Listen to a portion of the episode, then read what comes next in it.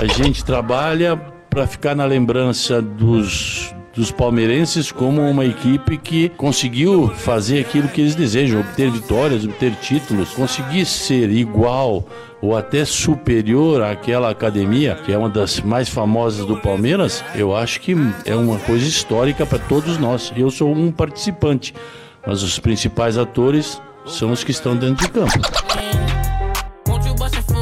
Opa, opa, opa, chegando com mais uma edição do Porcast aqui pelo Esportista.com, um podcast voltado para a torcida alviverde aqui no Esportista.com. E você está convidado a também conhecer os outros podcasts dos quatro clubes grandes de São Paulo. Sempre um trabalho muito especial feito pela nossa galera do Esportista.com.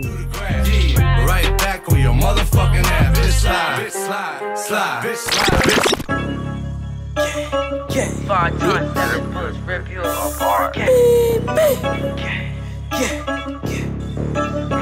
Fuck you, Rocket Man. Free Santana, man. Free James. E comigo em mais um podcast, virou tradição já, Rafael Delmanto, meu parceiro da mídia palmeirense. É, Rafa, primeiro, novamente um prazer participar com você aqui do podcast. Falávamos a respeito do Palmeiras há um tempo atrás, né, da projeção que seria as primeiras rodadas do Brasileiro. O Palmeiras perdeu dois pontos em Maceió, mas de uma certa forma no último jogo contra o Galo supriu essa perda com dois pontos, né, com uma vitória é, que aparentemente a gente colocaria um empate, talvez, naquela projeção inicial. Bom resultado, Palmeiras líder do campeonato, Rafa. É, mais uma vez, é um prazer fazer parte aqui do podcast, participar desse, desse programa com você, enfim, vamos falar muito de Palmeiras e, e, e tudo que envolve aí o, o nosso Verdão. É, em relação ao Campeonato Brasileiro, concordo. É, o Palmeiras é, perdeu realmente dois pontos para o CSA, que é um time que praticamente não vai tirar ponto de ninguém, apesar de já ter tirado contra o Santos. Mas foi lá e buscou um resultado fora contra o Atlético Mineiro, em que muitos times irão perder ponto, principalmente quando o Atlético Mineiro jogar no Independência. Eu achei que o fato deles terem jogado é, a partida para o Mineirão foi benéfico para o Palmeiras. Eu acho que a pressão foi menor, o Palmeiras conseguiu é, impor mais o seu ritmo de jogo e recuperou esses dois pontos. Quer dizer, é, quatro jogos, dez pontos. Mais uma vez o Palmeiras sendo o líder do campeonato. É um início de competição muito bom. Muito bom e ainda principalmente porque pegou dois adversários que teoricamente serão candidatos ao título que é o Internacional, que vem muito bem, e o Atlético Mineiro fora de casa. Enfim, é, pelas nossas contas, eu acho que tá, tá de bom tamanho. É continuar nessa, nessa mesma batida, porque o início do campeonato ele fala muito sobre o final, né? Então, é, até a parada da Copa América, se o, se o Palmeiras conseguir aí é, manter pelo menos entre os três primeiros, eu acho que no segundo semestre tem tudo para dar uma arrancada final e, e buscar mais um, mais um título brasileiro aí, Lê. É, e o que chama muito a atenção, né? A gente, claro, mais um dia, mais um jogo em que poucas pessoas puderam ter acesso às imagens, à, à íntegra da partida, né? Apenas melhores momentos, mas assim, é, dá para dizer, né? Eu estava no Mineirão que o time jogou muito bem. O Palmeiras fez uma partida daquelas que você sai do estádio falando: esse time fatalmente vai brigar pelo título e um dos principais candidatos. Né? Um time muito maduro, um time totalmente consciente do jogo. Em momento nenhum se desesperou com uma pressão do adversário. O Atlético tem por característica quando joga em Belo Horizonte. A, acho até que essa questão do Mineirão fez diferença sim, mas mesmo assim, né? O estádio estava é, com bom público, mas em momento nenhum o Palmeiras passa a sensação de que não sabe o que está fazendo em campo, hum, que aquilo não é programado é, eu tenho a sensação clara que essas, essas partidas elas, elas trazem aquilo que o Felipão mais gosta de um time, né? Aquela solidez, aquele, aquele casco, né? Uma, um time cascudo, difícil de ser batido e quando tem a bola tem conseguido jogar, né? Então o, o sistema defensivo de novo perfeito, o Everton trabalhando muito bem quando exigido. É, e assim, eu sinceramente falando, desde que o Felipão chegou, esse time do Palmeiras atual tem jogado muito bem, especialmente depois dessa parada da eliminação do Paulista, né? A gente ficou na expectativa de como seria essa mudança do Palmeiras e eu fiquei muito satisfeito com o que eu vi, dando a entender claramente que o Palmeiras não levou a sério o Campeonato Paulista por uma série de fatores. Os caras re realmente se prepararam muito depois da eliminação para encarar essa sequência, né? E tem, e tem tido resultado em campo. Um time extremamente seguro, um time consciente do que faz. Eu fiquei bastante impressionado com o que eu vi, viu, Rafa? É, eu não pude é, assistir a partida na íntegra, né? Por motivos óbvios, óbvios, mas aí eu acompanhei tudo que foi falado e também consegui assistir os melhores momentos. Mais uma vez, né, Lê? É, o Palmeiras mostrando uma segurança defensiva muito grande. Você vê pelos melhores momentos. Eu, sinceramente, não lembro é, do Everton ter feito alguma defesa ou ou ter tido alguma situação clara de gol para o Atlético Mineiro, né? Eu acho que é, o Palmeiras tem cada vez mais é, se consolidado nessa questão que é um time que sofre pouco, né? Um número interessante disso é, ontem com a, o gol sofrido, o Corinthians, que é conhecido por um time que tem uma defesa sólida, sofreu 28 gols em 2019. O Palmeiras sofreu 8. É absurdo, né? Essa marca 20 é um absurdo. É, o Palmeiras sofreu 20 gols a menos que um time que é conhecido por ter uma defesa forte. Então, assim, os números, é, principalmente do sistema defensivo, eles estão impressionando. E aí, ó, é, no, contra o Atlético Mineiro, mais uma vez, é, o Bruno Henrique é, voltando a jogar, né? Tendo é, o destaque também ofensivo, né? Porque ele estava se, eh, se destacando defensivamente, mas voltou a fazer gols, e, enfim. eh, quando o Palmeiras encaixa e começa a produzir mais ofensivamente, é um time muito forte. Defensivamente é aquilo que a gente falou. Poucos ajustes precisam ser feitos, é praticamente perfeito. Mas parece que ofensivamente, principalmente com a evolução do Dudu, o Palmeiras volta a ser um time eh, letal, que não ataca muito, mas quando ataca eh, eh, faz o gol. Então, quer dizer, o Palmeiras vai se equilibrando e mais uma vez vai se tornando um dos principais candidatos ao, ao Campeonato Brasileiro. É, eu acho que desde o começo do ano, é, não tenho dúvidas que hoje o Palmeiras é a fase que está mais, é, mais preparado para enfrentar grandes jogos. Eu acho que é a melhor fase do Felipão de 2019. É um time muito sólido, né? Um time que a gente percebe claramente o dedo do técnico, já percebia isso ano passado, mas quanto mais passa o tempo, mais fica a cara do Felipão, né? E a gente tem que considerar, né, Rafa, que Felipão não tá nem um ano nessa volta ao Palmeiras, né? Ele não completou sequer uma temporada ainda inteira com o Palmeiras, então a gente tende a imaginar que esse time ainda vai evoluir e ainda destacando que o Palmeiras ainda sente algumas questões de time, né, de, formação de time, como aquele atacante de velocidade que a gente já falou também outras vezes, que ainda não encaixou. Então, com as peças que ele tem, por exemplo, o Rafael Veiga fez um bom jogo, para mim o melhor jogo que ele fez desde que voltou ao Palmeiras, disparado foi esse jogo contra o Atlético. Ainda não foi brilhante, não foi aquele cara que jogou pelo Atlético Paranaense, mas já começou, né? Com o segundo jogo consecutivo, você percebe que ele já começa a ter um entrosamento maior, assim como foi o Zé Rafael, né? O Zé Rafael já entrou no time e não saiu mais, embora ainda também é, tem a, a questão técnica ainda não está apurada totalmente, ele tem perdido algumas bolas que poderiam sair gols, mas é uma função que ele faz em campo perfeita, uma função que ele rouba muitas bolas, ele roubou pelo menos 3, 4 bolas no segundo tempo do jogo de domingo contra o Atlético, e ele proporciona que os outros joguem, né, que o Bruno Henrique apareça também na área, que faça os gols, que utilize o seu, a sua característica principal, que é esse chute de fora da área, né, dois belos gols. Então assim, é uma engrenagem que funciona daquela forma que a gente já conhece só que tem melhorado, tem criado cada vez mais entrosamento. E, e, você vê a zaga, né? 832 minutos, Luan e Gustavo Gomes não tomam um gol. Cara, isso é muito expressivo. É, é um número totalmente expressivo, né, Rafa? É, a gente não consegue parar de elogiar tanto o sistema defensivo é, quanto a dupla de zaga em si, porque são números que que impressionam. Aí o Palmeiras, é, com a qualidade que tem do meio para frente, acaba ficando sempre muito próximo da vitória, né? Agora eu, eu chamo a atenção para a partida de sábado contra o Santos. Eu acho que é uma boa prova é, é, para a gente entender como está essa, essa eficiência defensiva, porque é um, o Santos é um time que joga um pouco diferente. Verdade. Né? Ontem eu assisti contra o Atlético Mineiro. É, o Santos é um time que troca muito de posição, é um time muito móvel e que não tem o um centroavante fixo. É, então o Felipão, lógico, deve estar trabalhando nesse sentido.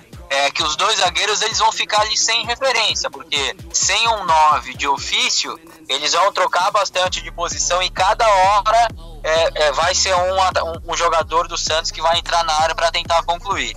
Eu, particularmente, sempre prefiro os times que tenham um centroavante, mas o, o Santos não tem essa opção, então é, o São Paulo ele, ele joga sem praticamente nenhuma pessoa ali na, na, na frente. Então é, é tentar é, entender rápido essa movimentação para que não, não, não, não, ocorra buracos e o Santos consiga, é, consiga é, penetrar na defesa e, e fazer gol. Mas eu acho é, é, que, no, no, geral, o Palmeiras é um time pronto defensivamente para qualquer tipo de esquema. Porém, agora contra o Santos vai ser uma situação diferente. Primeiro, porque o Santos praticamente não dá chutão. Então, eles começam a, a jogada lá com, com o goleiro, né, com o Vanderlei ou com o Everson, e vem trocando passes até, até a, a, o ataque. Né? Então, se o Palmeiras conseguir encaixar essa marcação, que é um time que rouba muitas bolas, principalmente no campo de ataque, aí você citou, claro, o, o Zé Rafael. Se o Palmeiras conseguir é, é, roubar uma bola no campo de ataque é, do, do, Palmeiras, né, de defesa do Santos, pode criar é, é, é, chance de gol e matar o jogo. E é aquilo que a gente falou, né, Lê? O Santos ele não dá chutão. O Palmeiras ele vai pressionar. Se o Palmeiras conseguir é, achar um gol com 15, 20 minutos de jogo, eu acho que fica bem difícil pro, pro Santos reverter. Enfim, é, é mais uma decisão aí do Campeonato Brasileiro. Né, a gente está na quinta rodada, mas a gente sabe que são partidas importantíssimas, porque no final, quando você começa a destrinchar a tabela, você lembra, pô, esse jogo perdemos ponto, esse jogo podia ter ganho, e com certeza uma partida contra um adversário direto, jogando no Pacaembu, que vamos dizer que é a casa do Palmeiras, é, o Palmeiras tem que buscar o resultado e, e disparar na liderança aí para ter uma, uma, uma, folga legal aí quando, quando vierem os jogos fora de casa. Ah, é um jogo que o Palmeiras precisa dos três pontos e eu acho que vai. Eu acho que tem tudo para conseguir, né? Eu acho muito importante esse jogo nessa caminhada, né, Rafa? Porque serão mais cinco depois, né? Se eu não me engano, até a parada para a Copa América. E aí depois o Palmeiras tem ainda em casa Havaí, Atlético Paranaense e Vasco sai para pegar o Botafogo e sai para pegar a Chapecoense é, depois é, é, para para a Copa América. Então assim são jogos que dá para fazer uma pontuação alta e existe já a meta traçada, óbvio, mas o jogo de sábado com certeza é um jogo fundamental nessa caminhada, assim como foi contra o Atlético, uma vitória, uma decisão em Belo Horizonte. Acho que o mais difícil de tudo é transformar é, esse espírito de decisão nos jogadores, né? Ainda acho que não existe essa consciência muito no primeiro turno, mas eu acho que o Filipão tem a capacidade de poder mobilizar a rapaziada para todos os jogos se sentirem mesmo num palco de decisão, que isso certamente a, a, aumenta o, o, nível de competitividade. Agora, destacou bem o Santos, né? O Santos tem um ataque poderosíssimo, né? O maior ataque do Brasil, são 49 gols no ano. Então, uma prova bastante interessante. É uma situação de. É, você lembrou bem a questão do, da falta de um centroavante, né? Às vezes sem a referência, mas Palmeiras me parece preparado, né? Existe um sistema de cobertura que o Felipão tem treinado que é fundamental. Tem tido muita. É, o ponto principal, eu acho que dessa, desse sistema de defesa é o, é o fato do Palmeiras ter achado a cobertura, o movimento sincronizado perfeito entre laterais, volante, o, o, o cara que. O ponteiro que desce para ajudar a marcar o, o lateral adversário também faz parte dessa cobertura, enfim. É um sistema que funciona perfeitamente. Há uma, a troca e você vê raramente algum jogador livre do outro time. Então acho que o Felipão tem que trabalhar assim, mas eu acho que quem cair ali no setor de, de Luan, de Gomes, de Bruno Henrique, de Diogo Barbosa, Marcos Rocha, vai estar tá bem marcado. Vamos ver se eles vão ter a capacidade de tentar passar é, por cima. E tem outro aspecto também, né? Quando o time enfrenta um adversário que não toma gols há muito tempo, né, Rafa? Fica aquela questão psicológica, né? Os caras, putz, meu, a defesa não toma gol, então o cara já vai diferente preparado para esse tipo de jogo, né? Então eu acho que até nisso o Palmeiras tem, tem é, a seu favor o fato de ter essa invencibilidade, ter essa defesa sólida que também atrapalha os adversários. Agora, não sei se você reparou, Rafael, mas Felipão não tem mais colocado tantos jogadores de defesa nas partidas. O Thiago Santos não entra não sei quanto tempo. As alterações do Felipão, em sua é, maioria, são de jogadores de ataque, é sempre tocando, trocando um ponta pelo outro. Eu acho que tamanha é a satisfação do Felipão com o que ele tem visto do meio campo para trás, né, Rafa? É, essa situação ela é, ela é, bem vista por você e eu vou um pouco mais longe. É, não só o Felipão vem não colocando o Thiago Santos é, nas partidas, como o Felipão não tem levado nem para o banco de reservas o Jean, que é um jogador que ele conta muito defensivamente, né, um jogador que praticamente no Brasileiro e na Libertadores do ano passado entrava todos os jogos em que o Palmeiras estava na frente do placar, né, o, o Jean entrava ou pela direita ou pela esquerda é, aberto para tentar é, é, marcar o lateral adversário, né? Então ele tirava o Dudu, o Willi, colocava o, o Jean. E nem isso ele tem colocado nem como opção no banco de reservas. Né? Eu acho que o Felipão tem percebido é, que o sistema está mais pronto. Eu acho que ele tem entendido é, que talvez não seja necessário é, é, colocar um jogador de defesa como o Thiago Santos, que não tem um bom passe, até pela boa fase do Felipe Melo. E o que ele tem feito quando precisa proteger, ele tem colocado dois pontas descansados, geralmente o Johan, é, aí o Carlos Alberto, às vezes o Rafael Veiga quando está no banco, porque aí eles ajudam a recompor, porque eles estão com gás novo, mesmo que a característica não seja defensiva, ele tem colocado também é, o Moisés como meia e tirado o, o, meia que esteja jogando. Então, às vezes é o Scarpa, agora é o Rafael Veiga, enfim. É, o Felipão ele está é, mais ofensivo, mas também por entender que defensivamente o Palmeiras está melhor. E o que ele tem feito muito é ter colocar, é, estar colocando o Moisés na, na meia para dar essa, essa consistência no meio-campo, porque é, ele acredita que o Felipe Melo, óbvio, tem feito partidas uma melhor que a outra e, e não tem a necessidade do Thiago Santos. Mas eu acho que o, o Thiago Santos é sim ainda um jogador de confiança dele mas eu entendo que o Felipão é, é, chegou num, num, nível que é, ele está entendendo que a defesa está tão bem postada que não precisa mais de um jogador é, que só marque, vamos dizer assim. Né? Eu acho que essa é uma evolução do trabalho dele de 2019, de 2018 para 2019. É, e o Thiago Santos é um jogador importante. Ele, ele tem que estar tá no elenco, sim. Eu acho um jogador fundamental para certos tipos de jogos. Vai precisar dele é, em jogos futuros com certeza e, e, claro, eu acho que a capacidade do treinador é justamente essa, né, de adaptar o seu time de acordo com as necessidades. Não precisa colocar o cara, não tem que botar. Não é porque ele gosta do que de fechar a casinha que ele tem que botar. Isso é uma, uma prova viva de que é, o Felipão tem é, a percepção clara de que tudo está funcionando da forma como ele imaginava, né? Então eu acho bastante interessante e, e um ponto alto do trabalho, essa confiança nesses caras que estão jogando, é, especialmente do meio para trás. Agora, Borja, hein, meu caro Rafael Delmanto? Acho que chegou o fim da linha pro Borja na equipe do Palmeiras. É um problema, eu acho que o Palmeiras agora vai ter pela frente, porque é um cara que está desvalorizado, um, um, alto custo que foi investido nele, e eu não sei não se o Palmeiras vai conseguir é, reaver parte desse investimento ou então vai ter que emprestar ele para algum clube para depois tentar uma melhora, enfim, é um problema. O que, que você acha? É, eu acho que é, desde a da vinda né, do, do, do Miguel Borja para o Palmeiras, essa é a pior fase dele, né? Ele já teve alguns momentos com o Cuca é, que ele foi preterido pelo Daverson, mas ele nunca chegou a ficar tantos jogos sem jogar e tantos jogos entrando tão mal como ele tem entrado, né?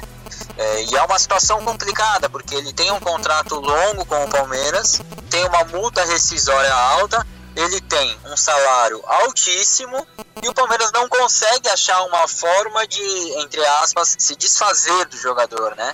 É, porque entre aspas, porque se desfazer é fácil. É simplesmente você pega um Santos da vida que já é, o Pérez já afirmou publicamente que tem interesse no jogador, porém ele só quer pagar o salário.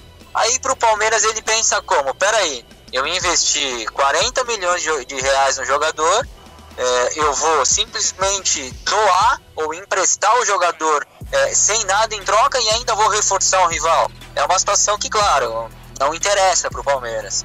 E aí, para ser vendido para fora, o Alexandre Matos até afirmou que é, tiveram algumas situações no começo do ano em que o Borja não, não aceitou, mas a gente sabe que nessa má fase, para encontrar alguém, mesmo no mercado alternativo como China e Ásia, é difícil um time pagar os 40 milhões de reais que o Palmeiras investiu.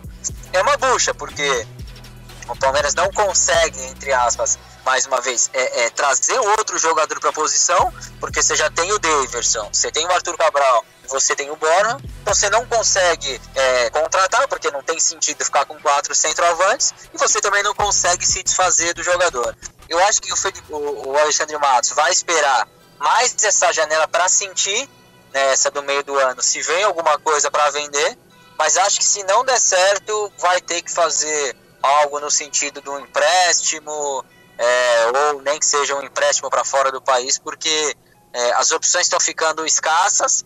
É, o Palmeiras praticamente não conta mais com o jogador e precisa fazer alguma coisa, até porque o salário dele é alto, tá na folha salarial e você está ocupando o espaço de algum jogador que possa, é, possa ajudar no elenco. Eu acho que é uma bucha para eles resolverem e eu acho que tem que ser resolvido rápido, porque é um dinheiro que tem, tem gastado por mês que, que não é brincadeira não, hein, Lé? Ah, certamente, né? Não é, não é um saláriozinho qualquer.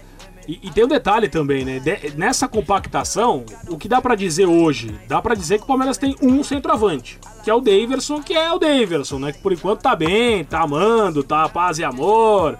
Eles lá com os stories todo amoroso, é beijinho pra cá, é flor pra lá. Tá, tá num momento legal. Agora a gente não sabe se vai ser assim pra sempre. O Arturo Cabral, até agora a gente não dá pra falar que ele é jogador do Palmeiras. Ele tá lá, mas a gente não sabe. Vimos muito pouco ainda pra falar que ele vai dar conta do recado se precisar. E o Borja já sabemos que não dá, né? A situação chegou realmente praticamente no fundo do poço. Então, nessa configuração toda, é, há necessidade de tentar fazer alguma coisa urgente, sim, com o Borja. Agora, não acho que emprestar para um rival de graça é a melhor solução. Os caras acham que todo mundo é idiota, né? Porque faz as contas aí, vai. Palmeiras pagou 40 milhões de reais pelo Borja por 5 anos de contrato. Dá 8 milhões de reais por ano. Então, os caras querem um empréstimo de graça e pagar o salário. Ou seja, você vai doar 8 milhões de reais pro seu rival, pro cara jogar lá e fazer gol. O que os caras acham que é? Você acha que é, é palhaçada? Algum. algum. Então, assim, óbvio que não vai dar negócio. né? Nessa configuração não tem nem como, não tem nem chance de dar certo é, por todas essas características. Acho que realmente o ideal seria um empréstimo, se for para emprestar, que empreste para algum clube de fora do país, com alguma liga que ele possa é, conseguir fazer gol, sei lá, uma liga holandesa, é, não sei, cara, procura aí Portugal, enfim, alguns. Uma liga universitária. É, acho que acho que aí pode ser, pode ser a liga vai fazer 74 gols em duas semanas com, com o Mirim, jogar no sub-14. Mas enfim, eu acho que essa situação é, é difícil. E, e os caras acham que o, que o Palmeiras não, não tem como, né? É, é- é tirar de trouxa, né?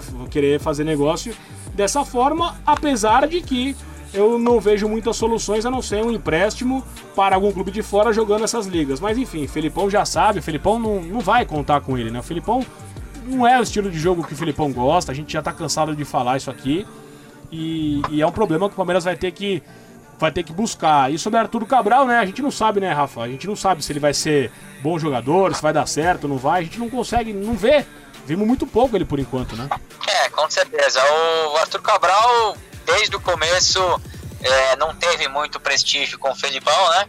Não foi inscrito inicialmente no Campeonato Paulista é, e praticamente jogou meio tempo, né? Tudo bem que jogou meio tempo contra o Novo Horizontino e, e fez o gol do empate, né? Na, na, na segunda fase do Campeonato Paulista e depois não jogou mais. É, mas eu acho que é um jogador novo, é um jogador que tem contrato longo, é um jogador que é, é, tem que ter paciência, porque a gente sabe que o Felipão, é, quando coloca alguma situação na cabeça, dificilmente ele, ele muda, né? Mas é um jogador que tem 20 anos, ele tem um contrato de 5 anos, se eu não me engano, com o Palmeiras. Então ele, ele uma hora ou outra vai acabar tendo chances de jogar. Mas assim, é, o que eu queria levantar agora, Lê, mesmo nessa situação do Bora, eu acho que o centroavante, né, o, o 9, não é a principal carência do elenco. Eu acho que tem o Daverson, né, é porque é aquele jogador que o Filipão mais gosta, é a, é a característica que o treinador mais, mais, mais se, se adequa, né, mais, mais, mais gosta de jogar. Você tem o Arthur Cabral, que é um, é um reserva que a gente ainda é, não tem uma certeza, mas é um jogador também de força, é um jogador de, de, de referência. E aí para o segundo semestre, além desses dois jogadores é, mais fortes, né, mais, mais troncudos, você vai ter o William, que está retornando de, de, de lesão, e você tem o Ricardo Goulart, que mesmo não sendo a principal é, característica dele, nem a preferência, ele é um jogador que pode também atuar como centroavante. Então vamos dizer, é, por mais que não seja é, o, o, ideal, mas você tem ali dois centroavantes de referência, mais dois jogadores móveis que podem jogar ali. Eu acho que se existe uma posição carente no mercado, no, no Palmeiras, o Alexandre Matos tem que tentar é, é, é contratar, tem que tentar é, resolver, é o jogador aberto pela, pelas pontas que tenha velocidade.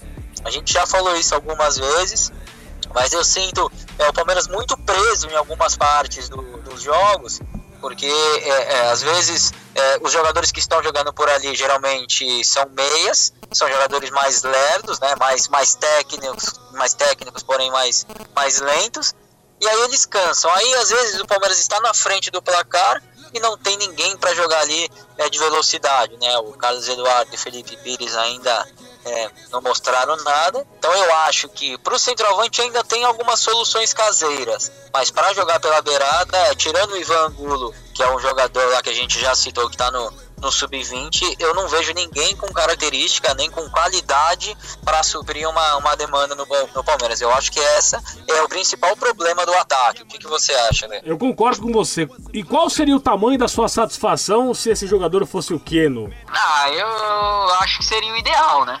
Eu acho que não, existir, não existiria outro nome, né, a não ser é, o Keno, claro, falando de, de, de jogadores é, que tem para trazer, né? Não adianta a gente é, citar aqui o Mbappé, né? Eu tô falando dentro das nossas é, é, situações, eu acho que é um jogador é, que tem as características que o Palmeiras precisa, é um jogador que, que tem uma que tem uma ligação com o clube, que tem uma história, que a torcida gosta, é um jogador que quer voltar Porém, eu vejo que a, a, o grande impasse tá que o, o, o Pirâmides pagou um, um, valor muito alto, ele tem contrato longo, e eu não sei se o time de, de lá vai querer emprestá-lo, entendeu? Por mais que essa seja a vontade do jogador.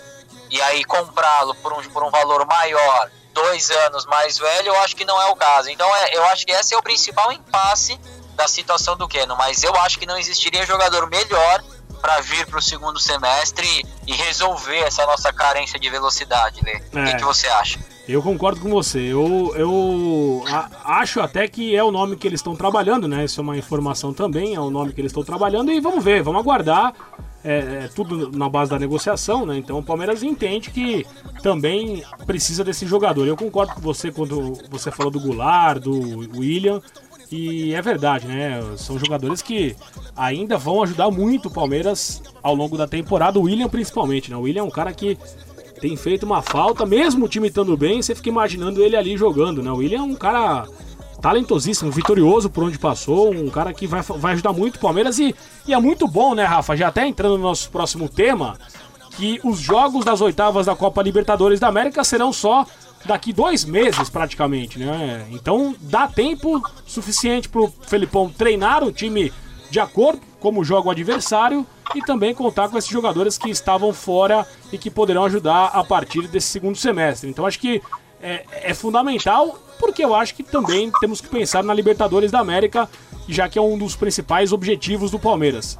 Gostou do sorteio? O Palmeiras deu sorte para você? O que, que dá pra gente projetar a partir de agora nessa chave que tem Palmeiras, tem Grêmio, tem Internacional, tem Flamengo? O que eu acho? Eu acho que assim, a gente não pode ser hipócrita. Né, eu acho que quem tem que passar essa, essa mensagem que quem, quem quer ser campeão não escolhe adversário é o presidente. Nós aqui que estamos analisando o Palmeiras, a gente não pode negar que o sorteio foi o melhor possível.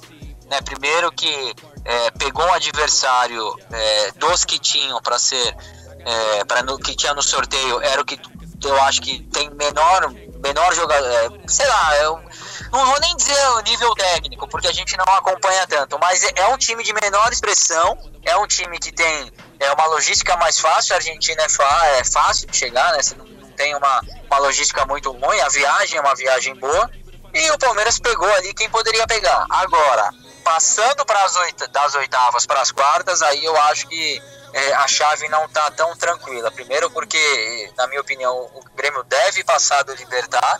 Quer dizer, o Palmeiras é, vai enfrentar um adversário direto, né, passando pelo Godoy, vai enfrentar, para mim, um dos adversários mais fortes. E depois foi o que você falou. Aí depois ainda vem Flamengo e Inter. Eu acho que o que dá para falar que se tiver um pouquinho de sorte aí a gente não ter pego é, nenhum argentino até a, a, final mas eu acho que o, no, nas oitavas o confronto foi ideal e aí depois vão ver times brasileiros que são fortíssimos, mas fazendo a ressalva que, claro, que tanto Boca quanto River estar do outro lado é uma situação que me agrada. Mas é aquilo, cara, não tem jogo fácil, né? Entra numa fase que é, qualquer erro pode ser fatal. A gente lembra com o Barcelona de, de Guayaquil como é que foi em 2017. É, mas eu acho que o Palmeiras vem forte para o segundo semestre, vai vai contar com alguns reforços como o William, o, o Goulart e quem sabe aí mais um, um atacante.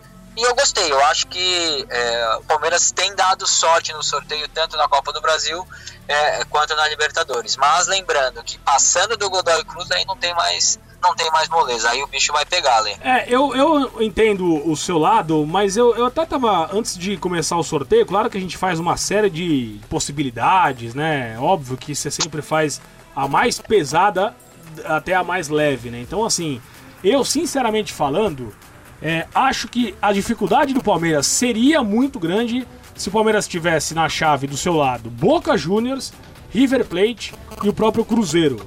É, que são times que o Palmeiras com o Cruzeiro, né? Ultimamente o, o Mano tem feito um trabalho muito bom e tem sido uma pedra no sapato do Palmeiras. E os argentinos a gente não precisa nem falar, né? O Boca nem se fala, o River também é um time que hoje é um dos principais times tecnicamente falando. Acho também que os adversários hoje temem o Palmeiras, então, da mesma forma que o Palmeiras está pensando nisso, os adversários também estão falando, pô, o Palmeiras está nessa chave, cara, não acredito. E acho que, sinceramente, passando pelo gol do Cruz, acho que o Grêmio é um time que o Palmeiras pode passar, sim, tem boas chances de passar. O mesmo acontece com o Flamengo e também com o Inter. Acho que é, é, é uma. É assim, óbvio, né, cara? Não tem jogo fácil. É, seria interessante se tivesse LDU, Olímpia, esses times que são. que fizeram boa campanha, mas que a gente sabe que tem um peso menor. Claro que seria interessante, mas eu não vejo. Eu não vejo de uma forma tão ruim, não. Acho que o Palmeiras tem condições hoje de bater de frente com qualquer um e tem condições sim de avançar até a final. E aí, na final, né, Rafa, a gente não vai ter se de repente chegar numa final contra o Boca, não vai ter bomboneira, não vai ter Monumental de Nunes se for contra a equipe do River. É um jogo só, cara, um jogo só lá em Santiago, campo neutro. E aí eu acho que nesse caso o Palmeiras deu um pouco de sorte por, porque é, esse mata-mata contra argentinos é, top, né? É muito difícil, cara. Eles têm é, uma áurea né, de Libertadores, tem, alguma coisa acontece, alguma coisa acontece que realmente fica mais difícil.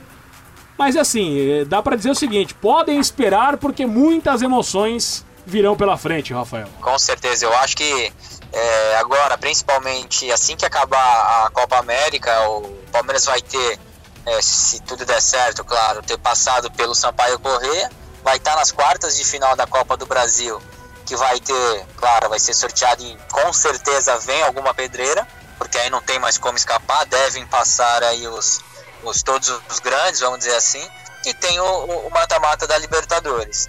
É, eu acho que esse é o grande desafio do, do Felipão, Ale. É, o Palmeiras, nos pontos corridos, é, tem perdido muito pouco, a gente vê isso, né? É um time, volta a falar, a gente falou bastante, mas é um time sólido, é um time que dificilmente é, é, perde, então ou empata ou ganha. Isso aí a gente está há 27 jogos no Campeonato Brasileiro sem, sem saber o que é uma derrota porém no mata-mata tem encontrado algum tipo de dificuldade, principalmente contra times que também têm qualidade e saem na frente do placar. Aí eu acho que esse é o principal ponto para o Felipão trabalhar essa essa situação de sair atrás e conseguir reverter.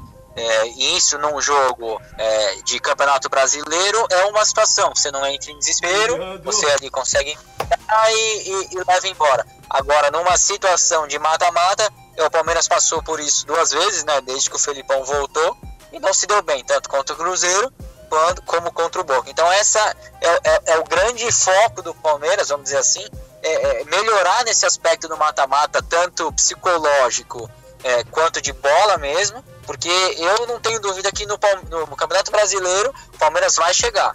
Se vai ser campeão ou não é uma outra coisa, mas eu não tenho dúvida que vai chegar ali na ponta é, disputando o título. Mas na Copa do Brasil e na Libertadores tem que dar esse passo, tem que dar esse algo a mais para que consiga também é, incomodar e, e, e, buscar um título, quem sabe aí de uma Libertadores é, depois de 20 anos aí o Palmeiras conseguir é, é, o bicampeonato. Mas é, emoções né, vão ter aí jogos decisivos, né, com certeza o Allianz Parque vai é, é, vai estar tá lotado e as perspectivas do Palmeiras em 2019, na minha opinião, são bem melhores que 2018. Hoje o Palmeiras é um time bem mais pronto e é um time Exato. que eu acho que hoje tanto pro mata-mata quanto pro Campeonato Brasileiro tá diferente do ano passado. Tá, tá diferente, né? Você percebe claramente, é só a gente lembrar o jogo do Palmeiras contra o Boca foi no final de outubro, começo de novo, acho que foi final de outubro.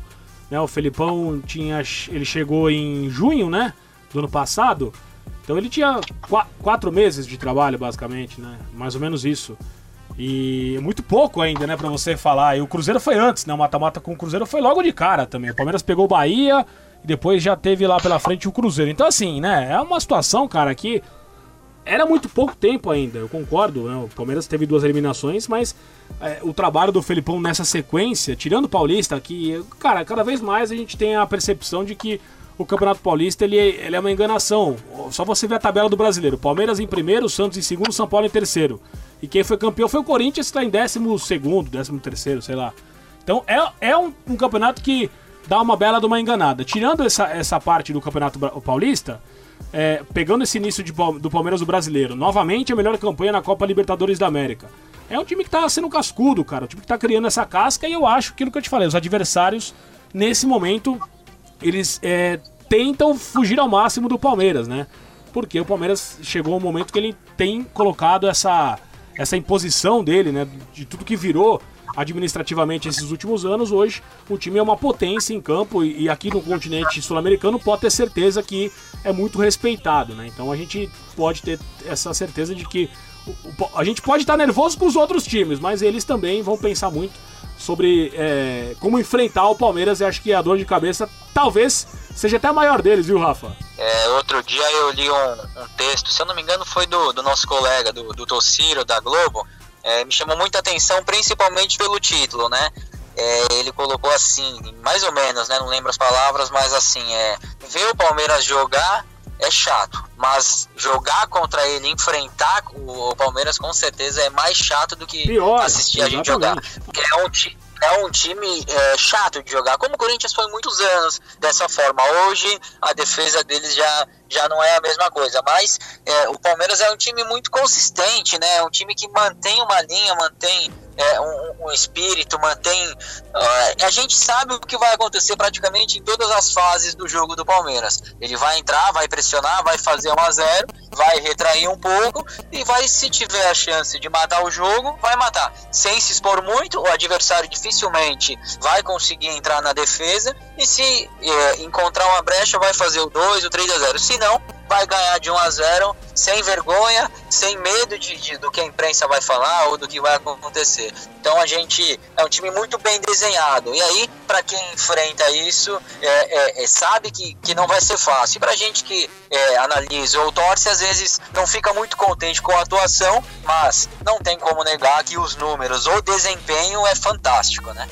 Ah, você não tem a dúvida, né? E, e o Palmeiras também agora tem um detalhe, né? Que assim, eu acho que até, até é, o começo do campeonato, a gente. Muitas pessoas não estavam atentas ainda com relação a esse lance da transmissão da, da televisão, né? Então, a, as pessoas achavam que algum link ele ia conseguir achar lá no roradireta.com. Ah, não, vou conseguir de última hora eu consigo, mas não, né?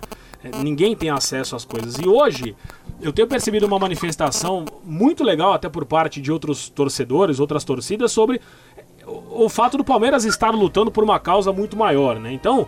Eu acho que hoje o Palmeiras é uma referência, cara. É, é um, um, time que conseguiu, depois de muito tempo, lutar por coisas que, que a gente não esperava. Eu, sinceramente, se você falasse em 2014, no final de 2014, daqui a cinco anos vai estar tá desse jeito, eu jamais acreditar, jamais eu ia acreditar, nenhuma chance. Ia falar, ia duvidar até os quatro cantos que o Palmeiras se tornaria esse, essa potência que é hoje, inclusive podendo bater de frente com a televisão e com ótimo respaldo de é, torcedores do Palmeiras e de outros times com números expressivos dando audiência na TNT. Então, assim, eu acho que hoje mais do que nunca essa luta, especificamente nesse caso da televisão, ela tem se mostrado uma luta justa, embora a gente saiba que para o torcedor é muito difícil ficar sem ver o time na televisão, mas é uma luta necessária, Rafa.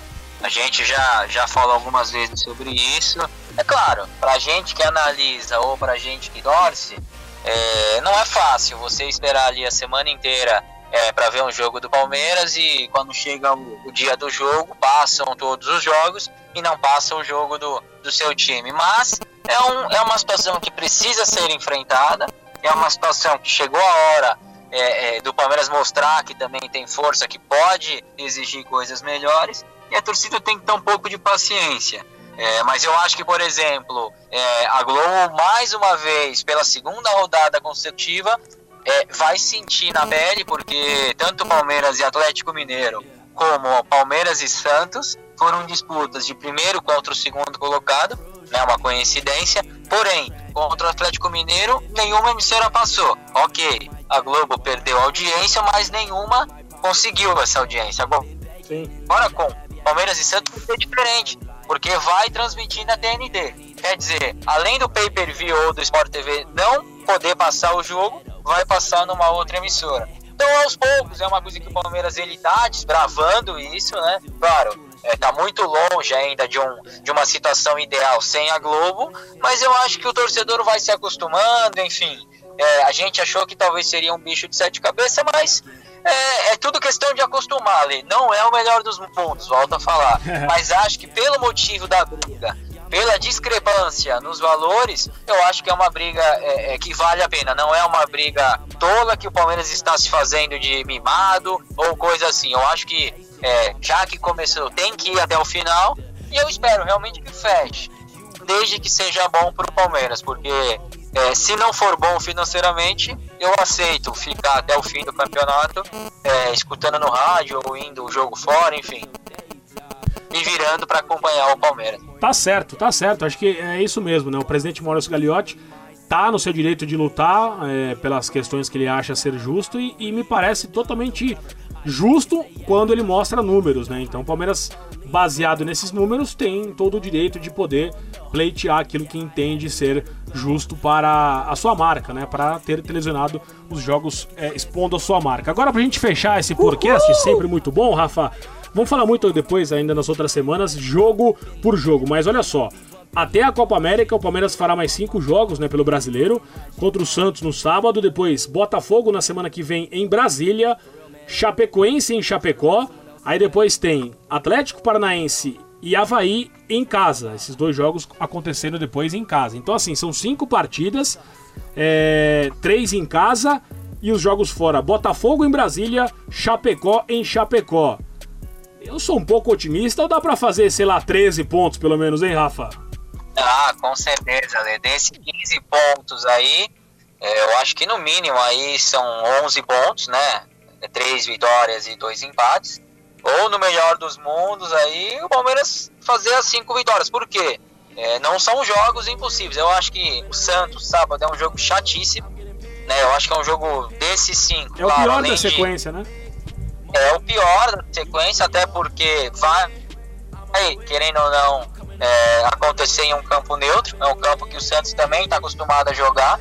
Né? Mas aí passando isso, o Palmeiras tem condições plenamente de vencer o Botafogo, principalmente em Brasília, que o Palmeiras vai ter ali, é, eu acho que se não a maioria da torcida vai dividir o estádio, eu acho que até vai, vai com mais palmeirenses. Aí depois tem a Chapecoense, que é um jogo complicado, mas é, é, ela não vem bem, né? A Chapecoense não tem um time forte como já teve anos atrás, né?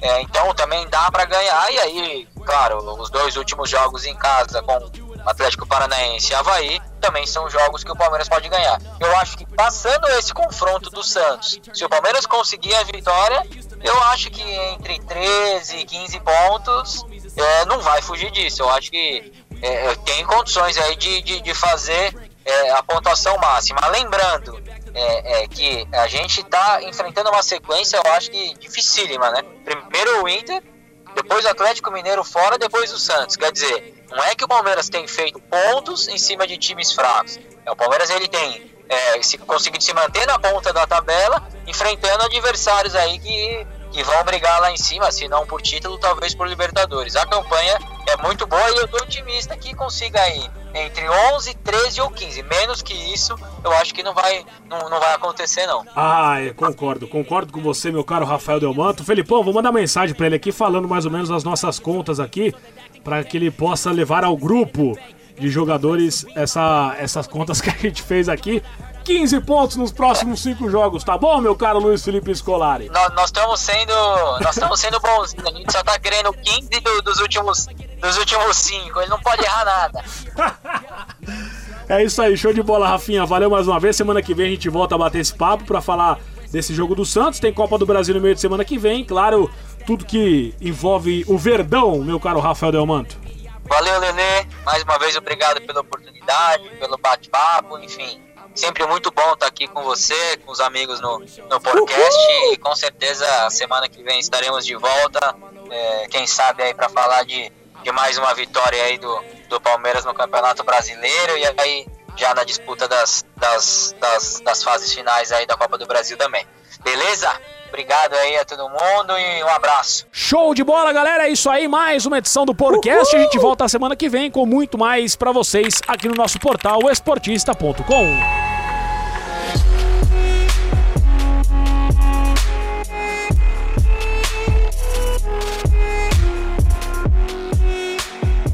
Esse podcast é um oferecimento de O Esportista e foi editado por Valder Souza e Rafael Prado.